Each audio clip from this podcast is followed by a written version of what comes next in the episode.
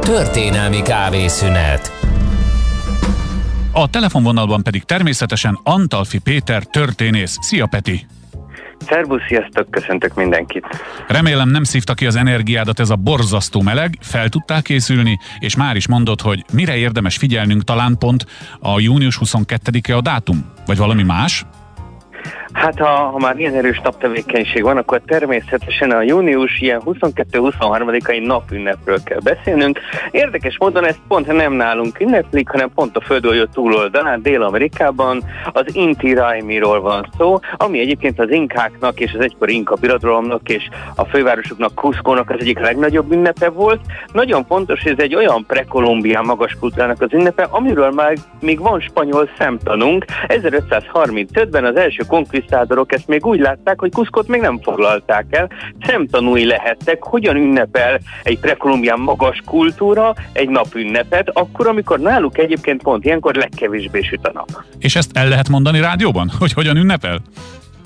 Természetesen el lehet mondani rádióban, mivel vannak rá forrásaink, és ez most már történelem, de ami nagyon érdekes, hogy az Inti Rajmi a 20. században mondjuk úgy egy ilyen részben New Age-es, részben egy ilyen névhagyomány lett, ami elterjedt globálisan, pár éve Magyarországon is lehet Inti Rajmi felvonuláshoz csatlakozni. Ezt most nem tudom, hogy idén is hogy rendezik meg, de az elmúlt években a múzeumok éjszakájával kapcsolatban is, hogy attól függetlenül is itt, itt is megrendezték, de New Yorkban is.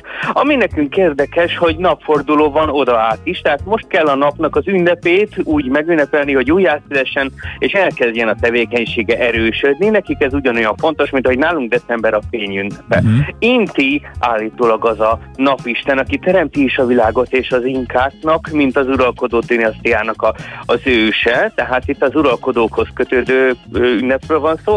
De ami nagyon fontos, hogy akik részt vesznek ezen a hatalmas ünnepen, azok nem csak az élők, hanem a holtak is. Hát ez szerintem, ha Dél-Amerikáról beszélünk, akkor ez több, mint magától értetődő, hiszen ennek ott igazából nagyon komoly kultusza volt. Persze Egyiptom, azt mi tudjuk, de ott is gondolom, nem?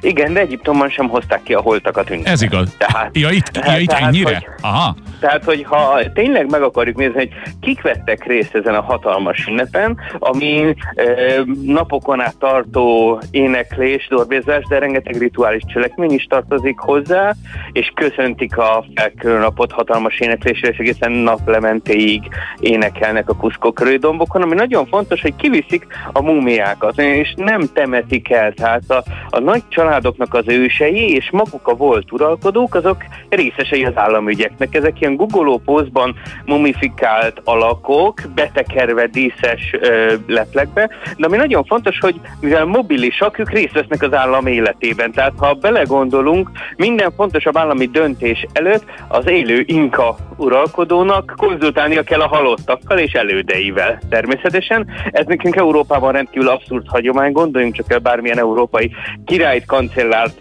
miniszterelnököt, elnököt, bárkit az európai kultúrában, akinek az összes elődjével, élő és volt elődjével konzultálni kéne nagy állami döntések előtt, de más kontinensen ez lehet, hogy egy működő rendszer és működő hagyomány. Na most ezek a múmiák, ezek részt vesznek természetesen az inti ünnepen, hozzák őket gyakorlatilag hordszéken a kísérőik, és ők éneklik el ezeknek az inka uralkodóknak és ősmumiáknak a tetteit is. Vagyis többféle emlékezet van, nem csak egy állami történelem, vagy egy állami emlékezet, mindenkinek megvan a maga legitim verziója az őséről és történetéről, és ezeket a nagy ünnepeken is eléneklik. Gondolom, hogy a mumifikálásnak ott legalább olyan komoly hagyományai voltak, mint Egyiptomban, hiszen másképp ezt a dolgot nem lehetett volna véghez vinni. Ez, ez, ezzel nem tévedek nagyot, ha ezt gondolom, nem? Ez annyira, annyira nem tévedsz nagyot, hogy itt előbb voltak múmiák, mint Egyiptomban, tehát 6000 évesek azok a csincsorrói múmiák, amelyek e, ókori egyiptomi állam még nem létezik, és abból az hmm. időszakból még nincsenek ókori egyiptomi múmiáink, amikor itt már a partvidéken, ezen a sivatagos területen egyértelmű, hogy valamilyen mumi, mumia-szerű e, halott kikészítés létezik. Ennek hosszú hagyománya van, és végig a történelmi időszak alatt különböző formában, általában ilyen gugoló csomagokban készítenek múmiákat, egy pre-inka kultúrában olyan mumia csomagokat találtak meg a, a Paracas kultúrából, akiket olyan sok csomagba, ilyen hatalmas leplekbe, szőttesekbe csomagoltak be, amelyekkel mind rituális ábrázolások voltak, vagy mitológiai ábrázolások, hogy mire kicsomagolták, az egész olyan lett, mint egy ilyen trükkös csomag, hogy sokkal kisebb van benne, mint amekkorának tűnt a csomag természetesen. Hm. Igen, hihetetlen. És megünnepelték azt, hogy ami nálunk ugye itt, itt elkezdenek rövidülni a napok, most már innentől kezdve, ott pedig elkezdenek hosszabban, hiszen a globus másik oldaláról beszélünk hogyha az életről, újjászületésről és naptevékenységről van szó, nem lehet úgy ünnepelni, hogy csak az élők ünnepelnek, és csak az életet ünnepeljük.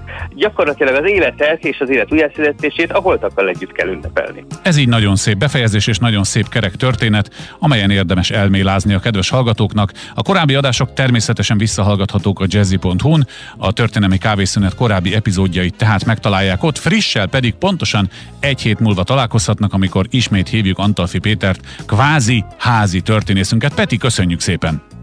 Köszönöm szépen, szervusz, sziasztok!